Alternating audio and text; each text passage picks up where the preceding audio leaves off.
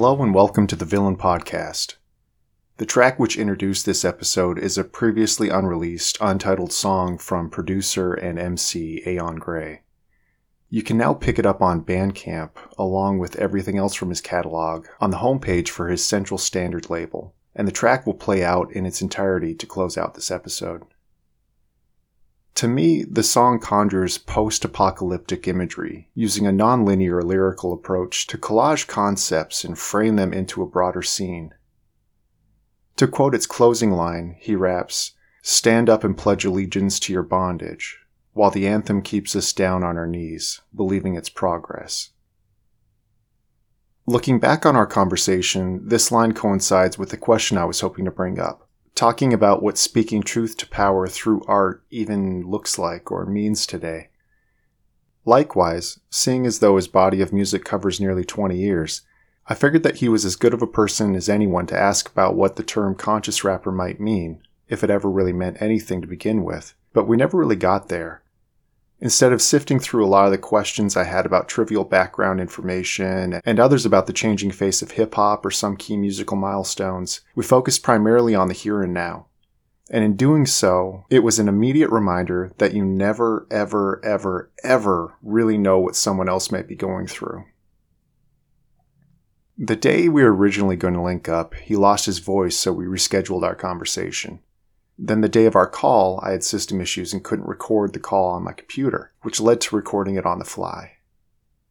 Maybe I'm drawing connections where they don't exist, but later in our conversation, Aeon Grey comments on how he's shifted away from being hyper focused on pristine sound quality with his music in lieu of capturing the moment and appreciating the magic found within imperfections.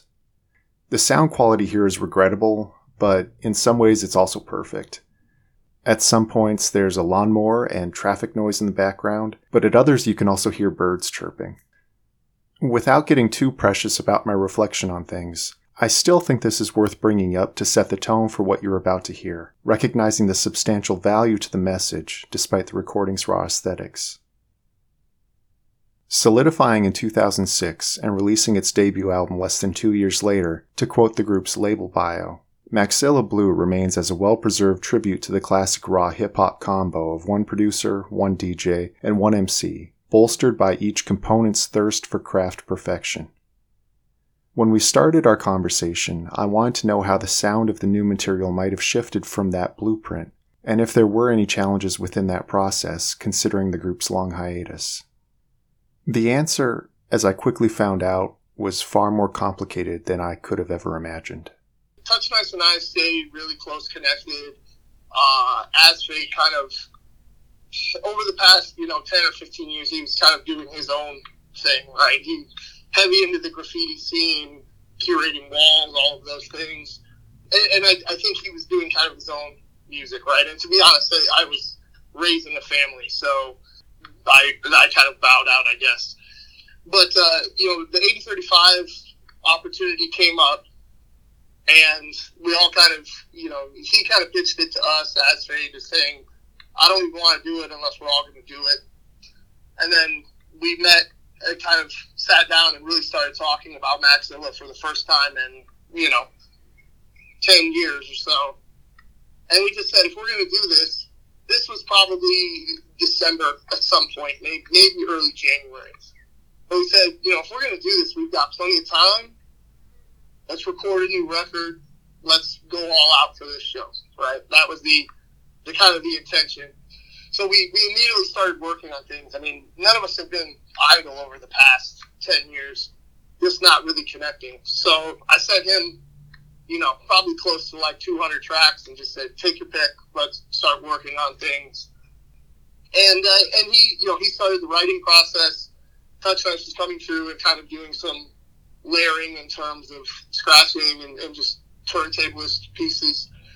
And and we, we were kind of hitting momentum. We had uh, so we had kind of our first recording session, just me and Asfate, and the goal there was to get he had nine songs that he wanted to record. We recorded seven that first day. But then uh, I, I don't know, you know, I don't know what everyone knows as of yet. But about a month ago, his daughter passed away so she was 20 years old. Um, she grew up with us, right? Like I remember her when she was like early days of Max Maxilla, she was three, four, five years old. So she was really close to us all. Obviously, really close to him. I mean, they were they were a pair, right? They were best friends. They were pretty much the same person. So obviously that. I mean, I won't say it derailed anything because it's it, it, it doesn't do justice to, to what happened, right? Like that happened and everything else just became man. None of this other stuff matters, right? It just became about making sure that he was okay, and and knowing as well that he's not going to be okay, right? So it, it, it got the last kind of month has been. I mean, it just it put a halt on all that, right? To the point where we were talking, man, if we don't even do 80 35, if you weren't feeling it, I don't care. Like, we don't need to do it. It doesn't, you know, it was really whatever he needed to do to kind of try and like help him get through this, we were willing to do. But you know, it, it just so it kind of put a hold on everything. I mean, for for valid reason, right? So we, we honestly, to be totally honest, we really only practiced a handful of times. Most of those practices have been, you know, just sessions where we just talk because there's a lot to talk about, uh, a lot of emotions and such, and and the recording kind of ceased but the, the last kind of session that we had last week, uh, I was at Asfate's house Friday, and we were talking about just getting back in. You know, he he has probably, I think, like five or six more tracks that he wants to record that he's really excited about. So it's just about making the time now, and you know, balancing that out with what is going to happen at 8035. So you know, we're we're there, we're doing the, the work, etc. Um, but it, it's kind of stalled because of, of that personal situation. So we're not as far along as we wanted to be. But, you know, we're going through that process and kind of trying to kick it up again at this point. What do you say when one of your brothers loses a child? What do you do when you lose someone close to you? And what do you say to any of that as an onlooker a stranger on the outside looking in on something like this. As he and I discussed, I wanted to make sure there was respect paid to him, to Asfate, to the complete family of people affected, agreeing we could cut all of this out of the interview. But the conversation continued by addressing the desire to shine light on it rather than stay resigned to the darkness of its reality. You know, he's a in his personal life, he's a he's a private guy. You know, a lot of people don't know his real name. Like I would be somewhat uncomfortable telling you his real name because he takes it that seriously. There's a lot of people that are connected to him in the community understood what happened, and I think like outside of that, I mean, it's you know, it, it's it's it's a weird scenario, and it's it's you know, it's something. You know, I have two small kids. It's it's. I, I want to say that I understand, but I know I don't understand, and I don't want to understand. What he's going through is so terrible that it's it's just really hard to see him in that state. He's someone who, throughout the time I've known him, has been pretty invulnerable. Like he just uh, he's impervious to everything, right? And he has a very strong mental attitude about things where hey, this isn't going to bother me. This can't stop me. I'll run through this wall if I need to. And this is the first time that you know you've seen him like hurt and be, you know, like something got him. And it's a, it's it's different, and it's something that we're kind of, you know, trying to navigate. And he doesn't want it to be sappy ever. He, he appreciates, you know, us taking that stance, but at the same time, he's like, "No, nah, I don't care. Let's let's go. I need this to be moving. I don't. I can't dwell on those things. I'll feel those things when I, I want to feel them. So it's it's yeah, it's hard. It's different um, not what we expected it to be, for sure. And different is where Aeon Grey sees the work heading as the group continues forward with its plan despite this foundation shattering obstacle. I think it, it sets context for, I think, not only what has happened over the past couple months, but likely also for the new record. It's interesting because, you know, we recorded these five songs and they were they were I mean, they were more typical kind of what we did. And he always has this kind of like um, melancholy approach to it. We've always had this alignment of we've steered away from making music that is, I guess, like triumphant, right? And, and the way he's always put it is like, we can't do stuff like that because we're not winning. Like, regardless of what situation in life we're in, we're not winning, right? We're the little guy everywhere. It, when you take it out of this or that, it, as MCs, as producers, making music will kill everybody. But in the grand scheme of things, we're we're we're fodder, right? So so it's always had that kind of tone. But his wife was, she, you know, her and I talked about it a lot, and, and she was kind of like, she's she's excited to hear the new record because she thinks, you know, he's obviously changed. But also, I mean, it, it, it's also different because I think it will have a very, I mean, in my mind, it'll have a consistent tone of sadness, right? Yet to be determined, but uh, I don't, I don't know how it could, I guess, which is fine. You know, it, it's you make music based on who you are and what you're experiencing, but that is likely where we're headed, right? In a way, whatever Maxilla Blue releases will be affected by the context surrounding its creation. But in some ways, as Aeon Grey pointed out, the circumstances befallen on the group throughout this process served to magnify a message that was already carried within the music they'd been working on. There's one. There's one of the new tracks that is, you know, the, the it's it's. I would say it's, it's stand out for him in terms of of how he is delivering and performing. You know, normally he's kind of got this more rapid fire type of uh, delivery. And this is like very subdued, a lot of space in the verse, and, and it's it's almost somewhat repetitive in terms of like the the theme is line for line, the theme stays the same, and the whole thing is like I don't care about your problems, right? We all have problems, and regardless of what those problems are, I'm gonna do what I'm gonna do and I'm going to overcome kind of everything. And that's even been a tone of, you know, our practices since kind of what's happened. It, you know, when we say, hey, we want to stop this show, do you not want to do it? No, I, I want to do it because I don't want to be an MC that says I didn't do a show for any reason. Even though he has the most valid reason in the world to not do it. He wants to get up there and be like, I rocked 8035 regardless. And say something about it because my daughter just died and I'm here performing for you, right? Um, I mean, he takes this craft and pretty much everything he does, he takes it that seriously, right? He he he never would make excuses for anything, and and you know he's he's kind of like that is oozing from the songs that we've already recorded. So it'll be interesting to see like if that that approach comes out or if it does become more reflective sadness on the, the stuff that I haven't actually heard yet. Aside from him and Asfate, I wanted to know where DJ Touch Nice played into this. You know, I, I would say of the three of us, he's the most motive, like most sentimental, emotional, which is weird because he's the least outspoken, right? There's no voice of him outside of what he does with his hands. But but I mean, he is he, he's hurting a lot um, you know, because like I said, we all grew up, and she she was as much, you know, a part of our lives as as as his for for especially the years that we were really active. You know, she was at all the shows. She was breakdancing. She'd come to practices. She'd be in the studio when we were recording. I mean, she was always there. So it's you know it's really hard because it is it's kind of unfathomable. Like you know we've all kind of lost a child none to the degree of the loss that he's obviously feeling.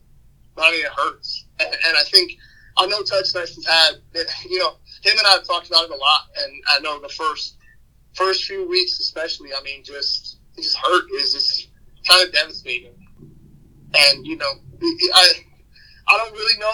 Like I said, he, he's emotional.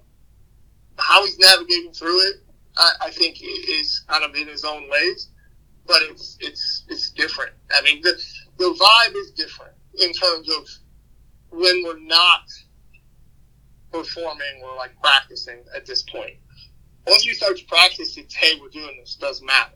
But outside of that, I mean, everything is just kind of, you know, it's hard, right? Because a piece of us is missing, even though it's, you know, it's just it's just not there anymore, and it's it's bizarre. But I'll say this, like, and, and this is, you know, the weirdest thing was that first recording session was probably probably a week, ten days before she passed, and we had planned to do a follow up one, but it didn't happen because she was going through some other issues too. But during that session, we, we were talking, you know, just about kids and, and expectations for children. Um, and I was kind of, you know, sharing like, I don't, for my kids, I don't have, I don't have the expectation. I, just want them to be there more than anything else. Find their way, do what they do. Whatever they achieve, like these achievements or whatever, I mean, if, it, if they've done something that satisfies them, that will make me happy and feel like, you know, if they feel like they've succeeded, they've succeeded.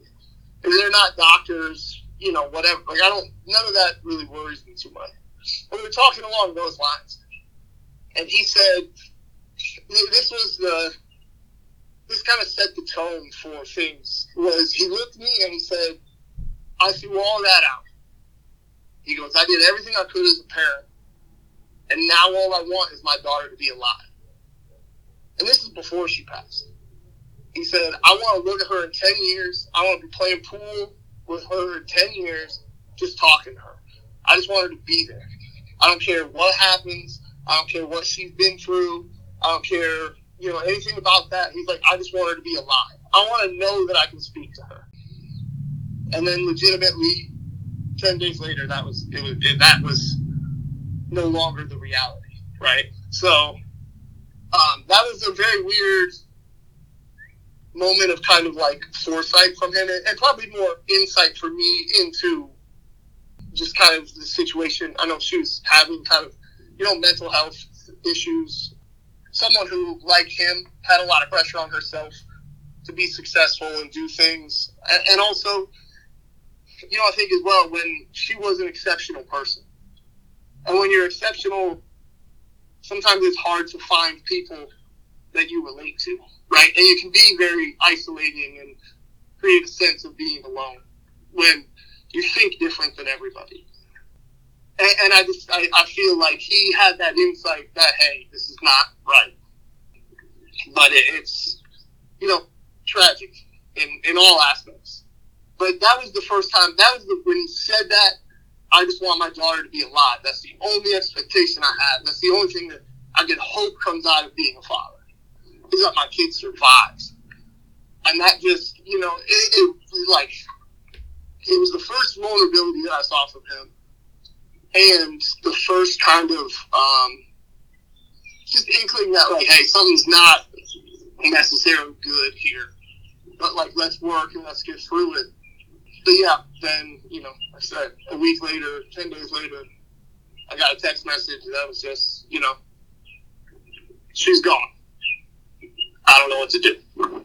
So, and here we are today, just trying to do whatever we can, I guess. While a million miles away from any conversation about the record, this continued into more thoughts about fatherhood and the unexpected impact that's had on his own life. Like I said, I want to say I understand it because I have children, and I can't fathom and either of them being gone and what that would do to me. Right? Like I can't even begin to comprehend the agony and the void that that creates. I don't know if you have kids, but like it really is something. You know, they say it changes you, right? And it, it really does. I mean, it, it's it's it's it's the strangest and like most wonderful feeling in the world, right? Um, even when they're when they're shitty, right? Like my son looked me dead in the eye once and said, "I fucking hate you." Eighty nine years old, right? So it was like, holy hell, like what is going on here? But like even then, like none of that like matters, right? Like it's just having them. It's a total. It creates a totally different reality and perspective of the world. And, and I think, you know, historically, kind of prior, I was very focused externally on things. I was very focused on how I related to a larger world, a larger society, you know, my city, people around me, whatever. And I definitely felt consistently on the outside of most things and probably stuff that I, I did to myself. But like when I had kids, it's like I don't really care. I didn't care much about it then, other than like I felt like I maybe deserved something that I potentially didn't.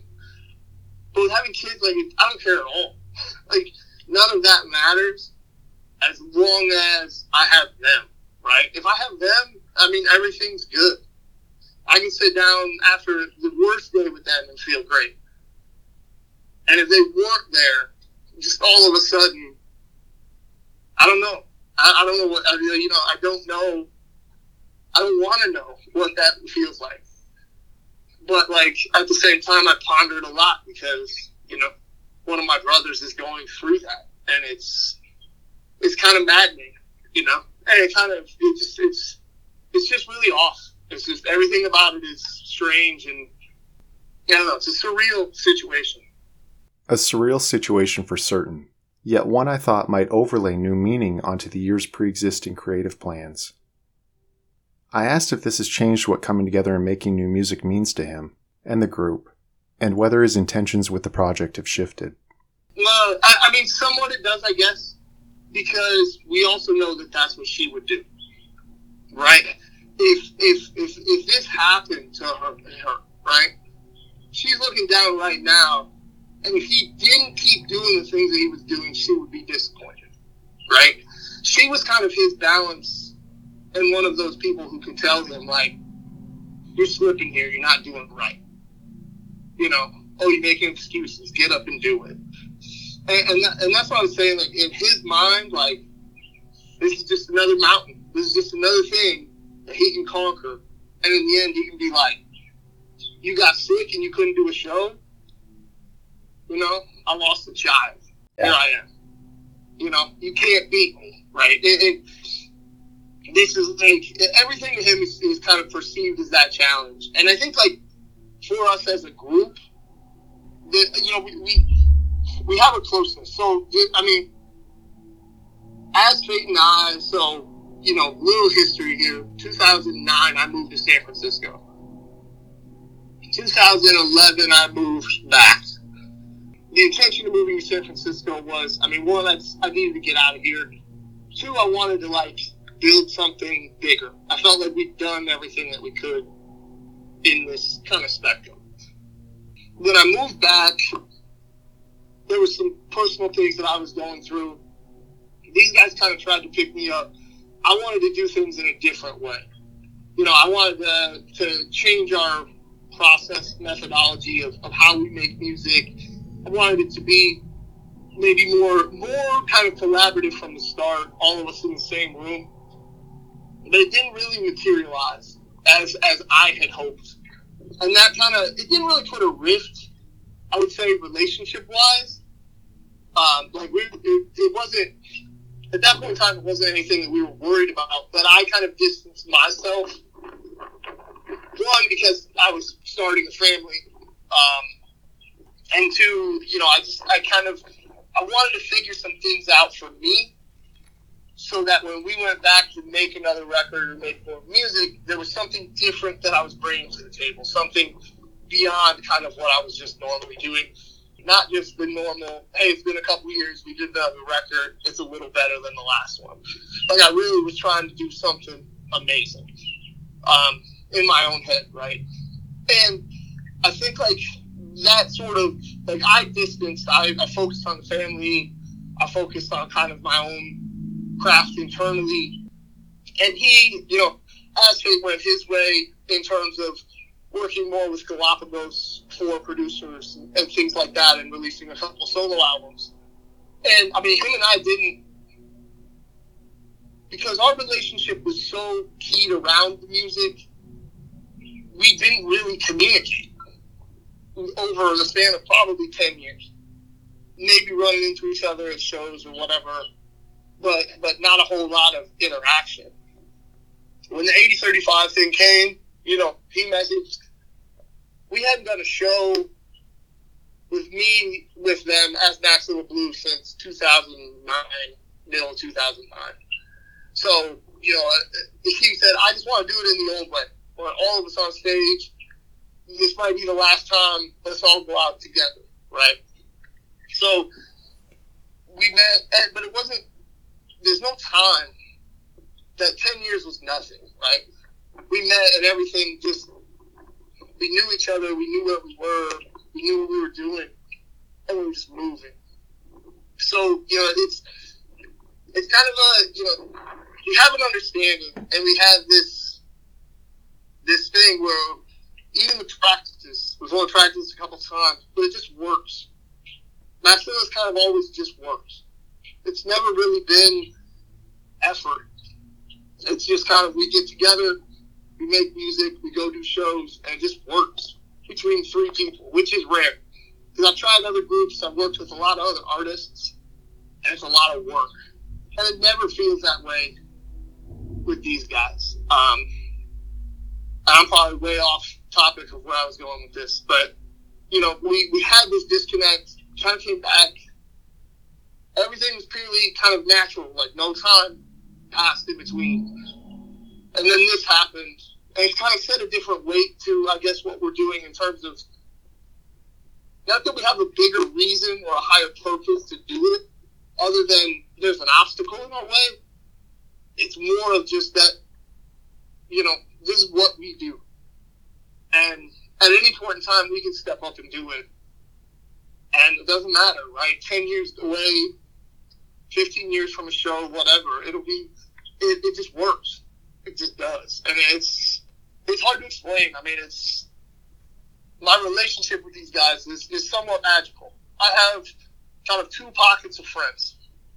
I have a couple of guys that I know from high school who I consider family, who I grew up with, and then I have Touch Nice and Asfate, who are, you know, who are brothers. And any time that passes between our interactions, it's no time, right?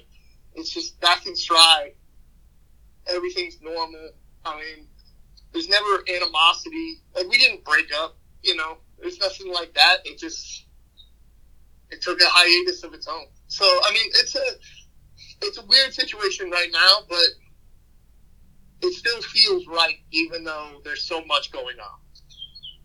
Bringing the focus back to the music, I was curious if there had been any discussion along the way about what shape the release of the fourth Maxilla Blue album would take, and whether it'd be put out by a Central Standard label. You know, it's always been somewhat of the home for Maxilla. We did the last record kind of in partnership with Galapagos4. I know his records came out with previously on, on Galapagos, but I think we just kind of looked at it and we just said, like, whatever this is, it is, and it stands alone, right? Nobody really, yeah, I, let's be honest, none of those labels really matter. It doesn't bring anything to the table except another name that we're putting on it to try and classify it a little bit and, and tie things together. But, you know, I think we we've all come to be like, that just is what it is, and we can go beyond that. I mean, there's no reason to to worry about it, right? We're all grown now. We don't need help financially. We don't need any of those things. So we can we can manage on our own one way or the other. As a fan, I only started listening to Aeon Graham Maxilla Blue last year, but when I did, there became an apparent contrast between the two that I picked up on. Relaying this in our discussion, the touch points I use to ground the comparisons are potentially a little antiquated, but they make sense to me. Maxilla's music sounds closer to the Midwestern backpack boom bap style I think of when I think of early Rhymesayers albums, maybe something closer to Atmosphere. While what I first heard from his solo work aligns more closely with the fragmented and, at times creatively rigid, darker soundscapes of early Def Jux albums like the Cold Vein from Cannibal Oxen LP. I was curious what differences he was aware of when it came to his approach, stylistically, between his solo and group work the newer Maxilla stuff um, is definitely it's probably more in between. You know, I mean, my personal stuff is, uh, you know, it, it's not very melodic, right? It's very rhythm based, kind of noisy. Um, it has, you know, tonal qualities, but like from a musicality perspective, I mean, it's mostly collage and and kind of just bury things, right? Um, and I think like some of that is included more in the newer Maxilla stuff. Um, I've been a little more free to, uh, you know, he kind of opened up and was like, give me some of the weird things, give me some of the really slow things, um, and let me see what I can do, right? Because I think he's, you know, he's more open to expanding. When we started working on Maxilla, um, it, it really was, we just wanted to make music and just good music. And I always had an approach to producing records that I always wanted to do something different for for anybody I was working with, right? And, and I didn't want to cram people into whatever my sound was. I wanted to be able to be a producer and kind of curate for them a sound and a you know a sonic spectrum that suited what they wanted to do and was a little more curated towards them. And I think like early on, he had a lot of of input, kind of say, and beat selection and things like that. And I think he did through the first three records, realistically. Um, so, but I was trying to curate for him, right? I wanted him to be comfortable to do whatever he wanted to do. Because I'll be honest, from the moment that I met him and heard him run, he's the best rapper I know. He's the in my book, I would put him above pretty much anybody. Like he is, he is that good in, in my mind, right? And I think like we just had that that kind of click of, I just want to do what you whatever you want, and I have these ideas and these kind of sketches in terms of beats, and it kind of went along that way. It, it, it me just kind of feeding things I thought he would sound good on, and him kind of eating it. And with this record, it's like I said, he opened up a little more and said, "Give me some of the weird stuff. Give me some of the slow stuff, some of the really syncopated, you know, off rhythm things, and let me see what I can do." Might not make the album, but maybe we'll record something, laugh about it, whatever it is. Um, you know, but but he's more open to those things, and I think that that's that's definitely shifted my mentality a little bit, and I'm giving him things that I normally would have just kept and sat on for myself, and just trying to see if he if he even chooses them, and he has chose a few of them. So um, I'll be interested, like in the new record spectrum, when we get kind of everything recorded and, and laid out, and start figuring out where the pieces sit. Uh, you know, what if that maybe makes makes it into the mix? But but it definitely has a broader spectrum of sounds and qualities to it from a production standpoint, more than just that kind of, you know, kind of like re- most people would say it's like retro '90s boom bap type type hip hop with you know maybe some DJ Shadow elements with the longer loops and instrumental pieces and things like that. But like I think we've added in some other things again that come out of my my kind of toolkit that we haven't before in a Maxilla record. Given how much time has passed between now and when the group first came together, I was curious how Aeon Grey's relationship with creating music has changed, and whether it's morphed and shifted as he's aged. Drastically changed. um, and, and I would say, you know, a lot of that is shifting my focus to, okay, I have this, music's not going to necessarily be my career, right? I love music. I love making music. Um, but I have this other, you know, human job thing that I do that pays for things, right? So that takes time. And then on top of that, I have a family, I have children. So I've had to very much, um, so I'd say at the time that I really started producing heavily again after moving back from San Francisco, I was traveling a lot for work. For probably a few years, I spent, you know, a few months every year in India for my job. Um, I was traveling around the U.S. on West Coast, Texas, East Coast, again for, for my, my work. And that changed the way I had to produce. Because normally I would sit down and I'd just listen to records. That was the start of everything, right? Trying to find a sample, So I'd listen to records, find a sample, MPC, and then I'm gonna really like flesh this thing out over the span of, of days, right? Where I'm spending hours and hours in in kind of my my little area working on music. The the travel for work, the family aspect, I don't have that kind of time anymore. So I shifted to more kind of mobile aspects of, of making music. You know, a couple apps on my phone, record as many samples into it as I can so that I have kind of this stockpile of things um, to utilize.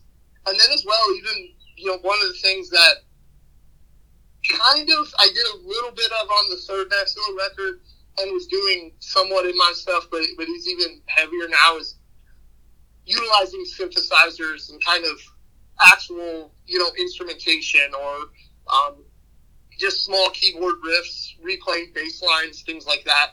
I've done more of that, and kind of that's a skill I think that I've developed over the past ten years. That realistically, prior to that, I didn't didn't have much of. Um, I was a heavy sample producer. That's what I did. So with this kind of where we're at now, I would say I'm doing more of those things and trying to find ways to mesh them in so the sound is consistent. Um, but it, but it still kind of has more kind of movement to it, right? And, and and has elements that are not just from this this record. And again, I mean that almost comes out of the necessity to change my process. Have to be mobile. You know, I'm sitting on a plane with headphones on, making music on my laptop, my phone, my iPad, whatever it is. Um, I mean, one of the songs on one of my own personal albums came out in the last five years. I recorded on earpods in a hotel room, right? And, and I said I did it as a draft, but I felt like it was the best take, and I kept it. And it's the worst sounding quality ever. so I'm just, I'm just kind of like I've, you know, I used to have this idea of like this way that I'm creating, and, and these things. You know, I want it to sound this very specific way, um, but but but at the same time limiting myself by what I'm using because I have these samples, I have this, I have that. I've kind of just opened that up, and I've also let go of some of, um, you know, I'm not chasing a pristine sound quality anymore, and I'm not going as far as Madlib where you know I'm gonna record something on the worst four track ever and to say it is what it is, but but like I'm not. Sometimes it just works. Like, hey, we caught something in the moment. There's noises in the background, whatever it is. That's fine that was the moment, that was the magic, right? I don't want to have to try and recreate any of that. So I've loosened up some of the things that I had that were probably restricting me. And then I've, I've just been much more open minded towards, you know, growing and even trying new styles. I mean, I experiment in other, uh, you know, you could say like trap beats or whatever else. I can't do them in the way that other producers do them, obviously, because it's still my brain doesn't work that way. It still works the way it does. But like I'm trying different things that I wouldn't have tried before, or maybe even, you know, in the past would have been like, that's so easy, I don't want to do it.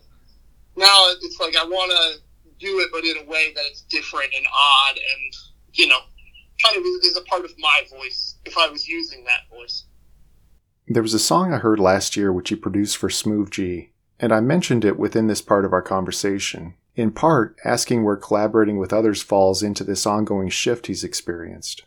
I'm, I'm not focused on this. I need to release an album every year. I need to do this. What's next for the label? Like, none of that stuff has mattered to me over the last 10 years. I've legitimately just made music.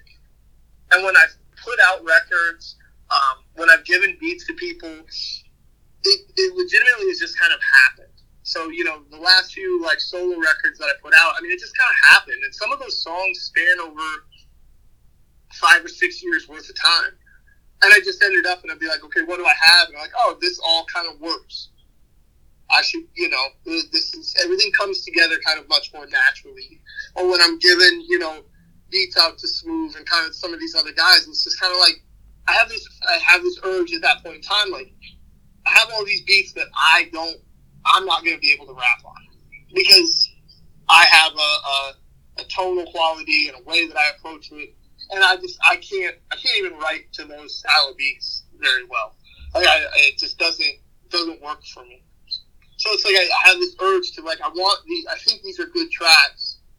I want other people on them, and then I start reaching out to people who I normally wouldn't have reached out to in the past, right? Like just hey, what do you think about this? Would you be willing to do this? Can I send you some tracks? And you know, and I send them a bunch of stuff, and whatever they use gets used, I guess. I mean, and I'm and I'm doing that in a way that historically, it's, I'm not sending you a beat unless you're recording with me, right? I don't want to hear your bad studio setup or how you're mixing things. Like I, I would want to control that end to end, and I really just let that go because, you know, I have kids. I don't want people in my house. I'm just, you know, it became this thing of like, but I want to hear this, so here, give it a shot and let's see what happens. Um, and, and that was that's definitely a change for me, um, drastically different. As Aeon Grey's continued creating music for himself, I was curious how his perspective on new music, or young artists, has changed with time. One of the trends that came to mind was that of young rappers jumping on beats they ripped from YouTube. And this isn't entirely unlike mixtape culture from days gone by, but I was curious about any feedback he had on modern trends and how they're seen through the lens of his own creative past. If, if you're young and you're trying to make it today, like we made albums, right? And 2000s, we made records. That's what we wanted to do. It wasn't, and that's what people wanted. And now it's shifted to, did I make a song that somebody's going to use on TikTok? Right?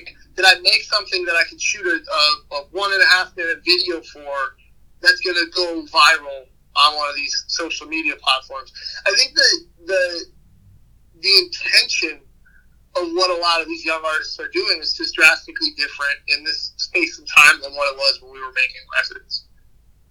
And and you know we were making songs. So I think like they have this motto of like I'm gonna record a million songs and I'm gonna just put them out over time, the best ones, you know, and whittle my way down. You know, I've always been focused on I really want to always make whole pieces of music and especially when I was really active with it. I don't want to work with MCs unless they want to do a whole album. Like I don't want. I, I, I always had a problem giving someone a beat that I knew was just going to be one beat on an album of 20 songs with 19 other producers. I always wanted like let's really craft something, let's do something end to end. Let's create an experience like and if you know when working with Gedima in the past, like he would always bring in beats, but even he was mindful. He knew what I was going to tolerate if, if I was producing that record, because you know he would bring some stuff and I'd be like, this just doesn't fit. You know, this is what we set out to do. It doesn't fit. As a like, I have a producer mind more than just a beat maker as well. Like, I want to make something complete, and I think like you know that for younger guys, it's very hard for them to hear some of those things, right? And to have somebody externally being like, no, like this is what we should do, or let's try this. Um, the mindset is different, and, and I would have been the same way when I was young, right? Nobody can, nobody can tell younger MCs, especially anything. You're the best. You're gonna do what you do. Nobody can compete with you. Your stuff's the greatest. And if you don't believe that, you're probably not cut out to be in this field anyway, right? you're not to be an MC if you don't have that mentality in you.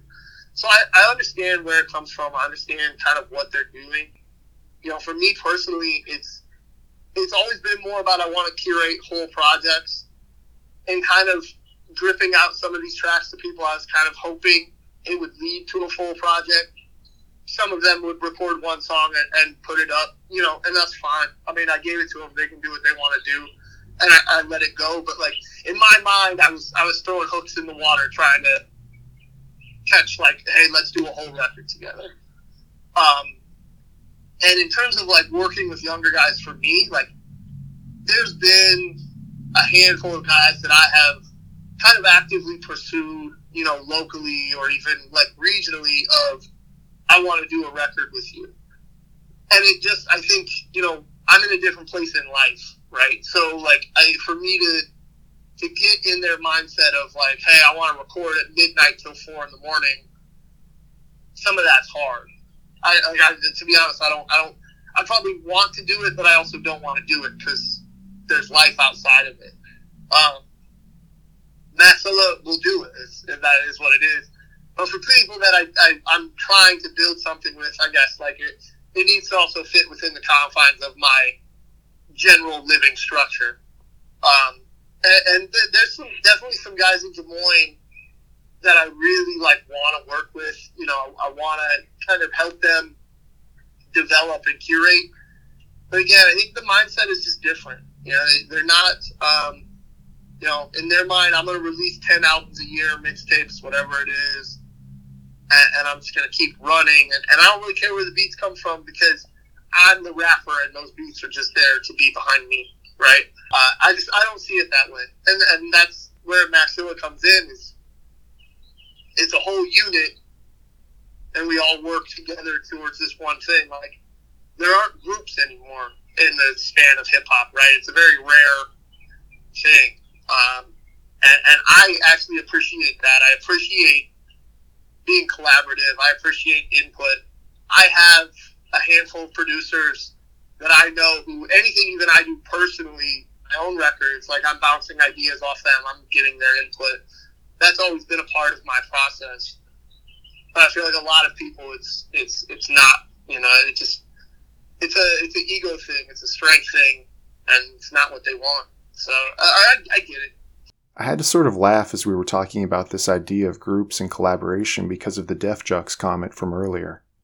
It was only after the label went bankrupt that its founder and face, El-P, found his greatest commercial success by teaming up with Killer Mike for Run the Jewels. This continued the discussion about the idea for groups in modern hip hop. Bands are regularly highly more successful than rappers, right?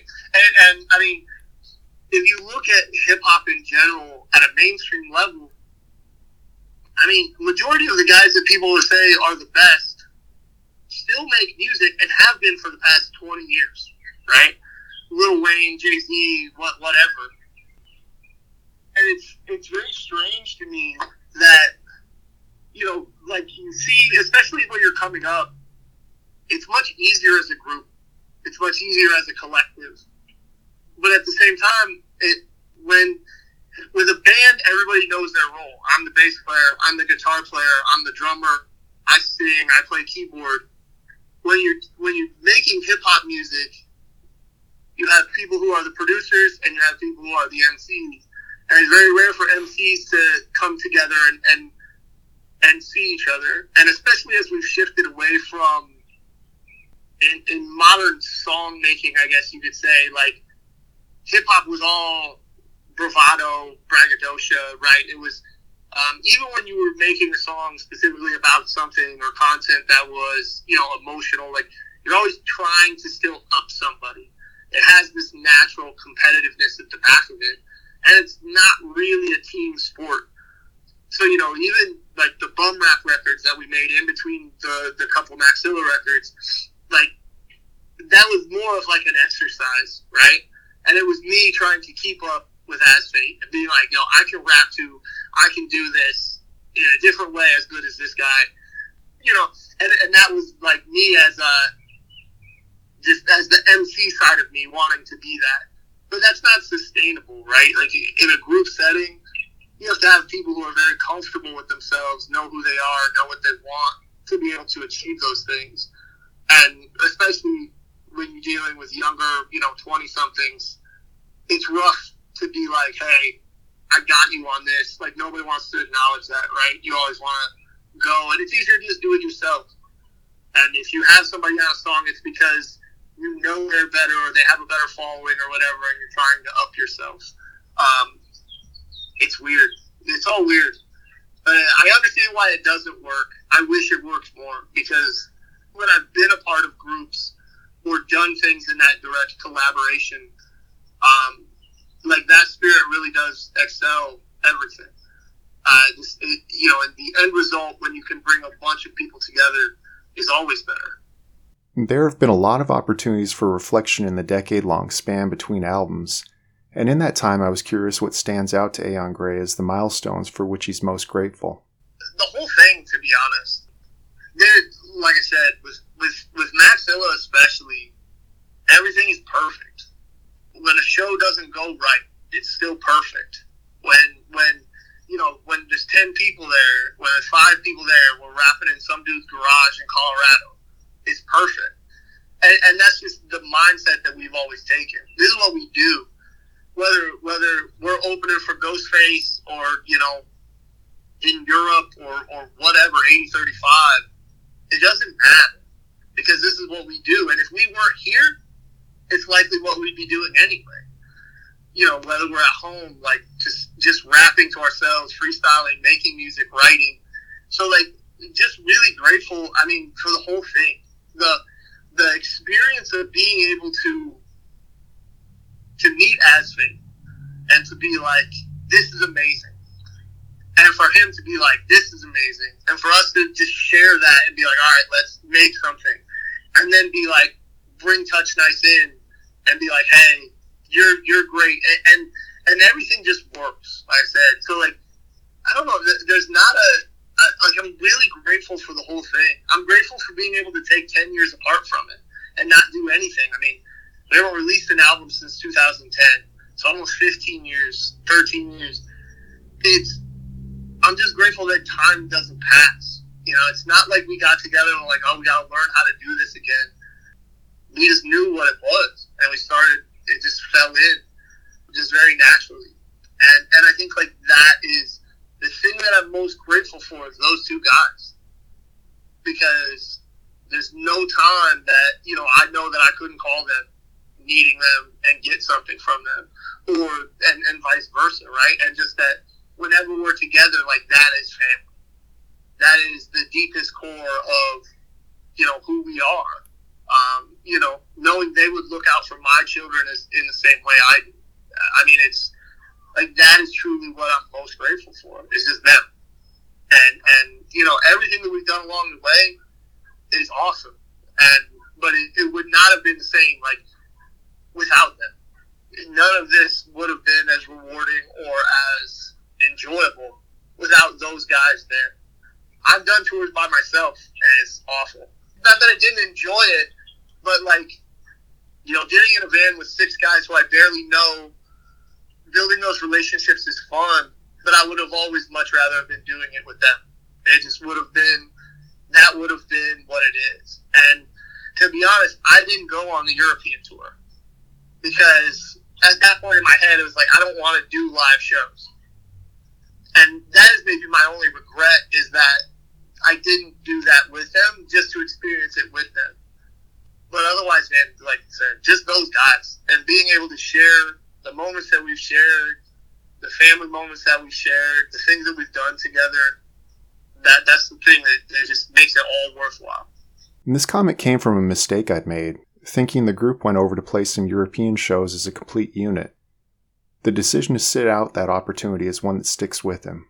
Yeah, so so when I moved to California, this is where the ego got me in Maxilla. Um, because I was starting to be seen as only a hype man. Um, and, and not that I was actually an MC in places that we were, because we were broader with Maxilla than I ever was as an individual. So like people were just being like, oh, there's Asfate and there's this hype man.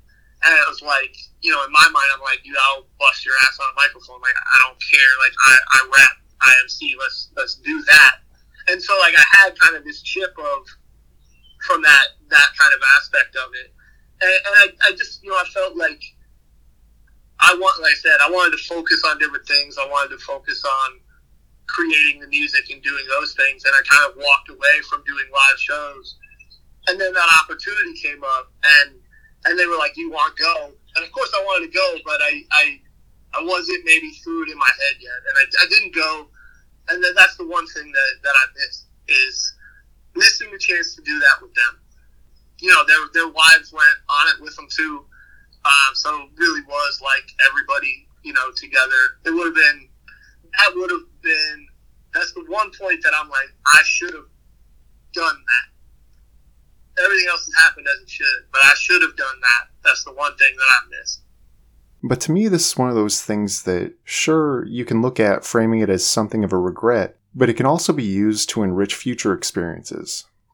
Like, had he to do it all over again, that seems to be a decision that would have been made differently in the past, but now he knows what it's like to miss out on something like that, which can help shift the interpretation of opportunities like the one he's got now to get back together with friends and continue to create music with each other. It, it definitely, you know, definitely like changes my perspective on things. I mean, like, you know, everything that's coming, like I said, as long as I as it's us, we're good and I don't want to have to miss anything again. You know, I don't. I've grown to a point where like I don't need to be worried about those things, right? Like I let something get to me that I shouldn't have, and I, I've definitely moved past that to where I know what I'm I'm doing here in this group, and I know that this group isn't this group without me, right?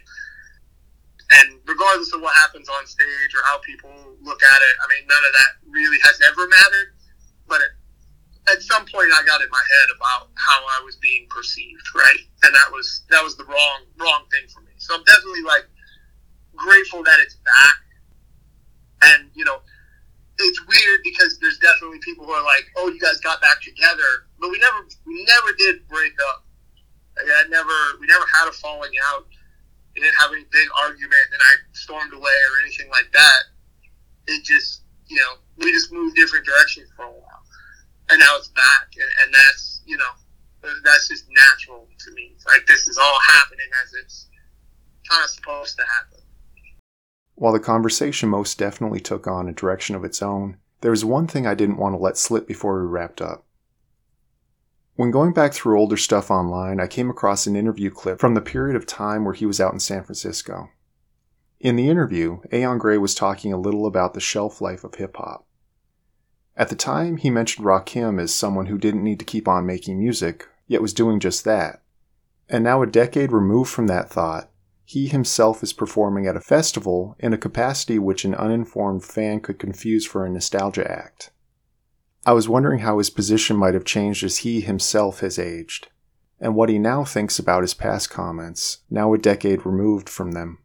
It's it's actually like hilarious that you bring this up because somebody posted that clip recently, and I just I saw in that exact segment. You know, I definitely have that mentality of like, God, I don't want to be this old guy on stage rapping to a bunch of young kids, right? Or trying to compete with young kids for for as these times change, like they especially like they do with hip hop music, which is you know it's a young art form, right? It doesn't still only like 40, 50 years old, so it's not you know it's still evolving. And I definitely had that mentality. I don't. I felt like I was going to run out of things to rhyme about, right? I was going to run out of stories to tell that would be intriguing. And I kind of attribute that to I wasn't living a life at that point in time. I mean, I, I was, but everything around that life was music. So the output of what I wanted to do vocally and how I was looking at things, I mean, it was just, it felt redundant. It felt like there's no experiences, there's nothing that's that's forcing me to change the way I'm doing things. So why would I keep doing this? Right? And and even for somebody like you know Rakim or somebody who had this notoriety at some point and, and continues to go, like you know, it, it kind of comes down to are you are you evolving as an artist? Are you still capable of doing what you're doing? Are you getting better? Um, and what experiences do you have that you are sharing? And it's it's the other kind of interesting point of this is there was an interview with that I read that, that Lauryn Hill had done at some point. And, you know, after the miseducation of Lauryn Hill came out, everybody was pressuring her to do another record, right? She was on top of the world, listed as like one of the greatest ever. And then she disappeared. And the way she the way she explained it was she couldn't deal with the pressure of people wanting her to make music when she had nothing to make music about um, because she just laid her whole life out on a record. She hadn't done anything since that record except support that record. So if she was going to go in the studio and make another record, it would either be these fabricated kind of concepts and ideas, um, or it would just be about the record, right? And, and then it becomes this cycle of just, hey, I make music about making music. And I think it, when I said that, I think at that point in time I was scared, like I'm just run out of things, and I'm gonna run out of things. So I think like that kind of lull that I had of where I continued to make music, but with no intention of putting it out, and I was more focused on you know family and kids and and and developing myself as a person and experiencing things. Like it led me to be open about just, hey, I'm just making art, and as long as I have something to write about, as long as I'm living life, I have the capability of making music, writing, doing those things. But once I stop living, that's when I'm gonna run into that struggle. And, and pursuit, ceasing the pursuit of being like, I have this record. Here's the promotion cycle. This is what we're gonna do. I need to contact these blogs. Once I just threw all that out, it was so much more relieving because there was no kind of echo chamber. There was nothing that I was worried about in terms of like, is this good enough for anybody? It didn't matter, right? Am I going to get attention? If I press this vinyl, is it going to sell? None, none of that like even crossed my mind. It was I'm just making music, and it is what it is. And, and I could do this. You know, now I look at it as like, why wouldn't I do this forever? As long as I have something to write about, as long as I have experiences to share, as long as I have a perspective um, that is mine that I think could resonate with someone else, I should share that. Because from the start of it, for me, making the music I made and being so kind of like stubborn and, and hard headed about stylistically what I wanted to do, how I wanted to speak. Um, a lot of that was because I wanted to find people like me. It's not for everybody.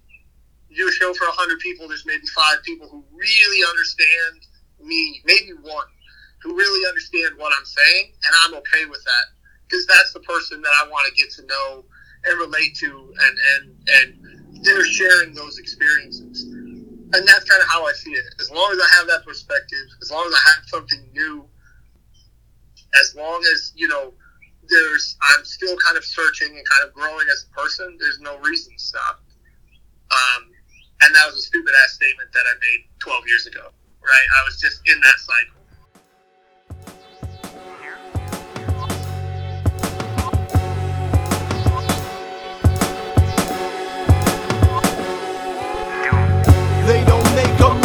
This anymore. I saw on Fantastic Planet, cyborg tantrum panic. Mind born outside the AI, formed and diagrammed organic. Diaphragm force between the beast's abdomen and savage man's phantom forge frantic. In response to the acid course fabric, cracked and leaking, demanding more sanitation. Support standard ages, story canon stranded on desert islands with only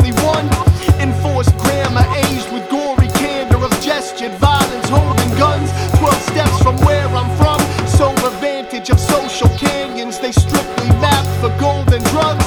Condition gratis pavlov's handless. The taste of blood on swollen tongues. They can catch fangs fabricated without platinum plate and a gypsum plaster of paris to mold the fronts. Fractions placated with the base to hold them up. Slaves to the weight that expose the hatred. Mozart odium, cold heart corroded lungs, saliva live, Komodo sludge throwing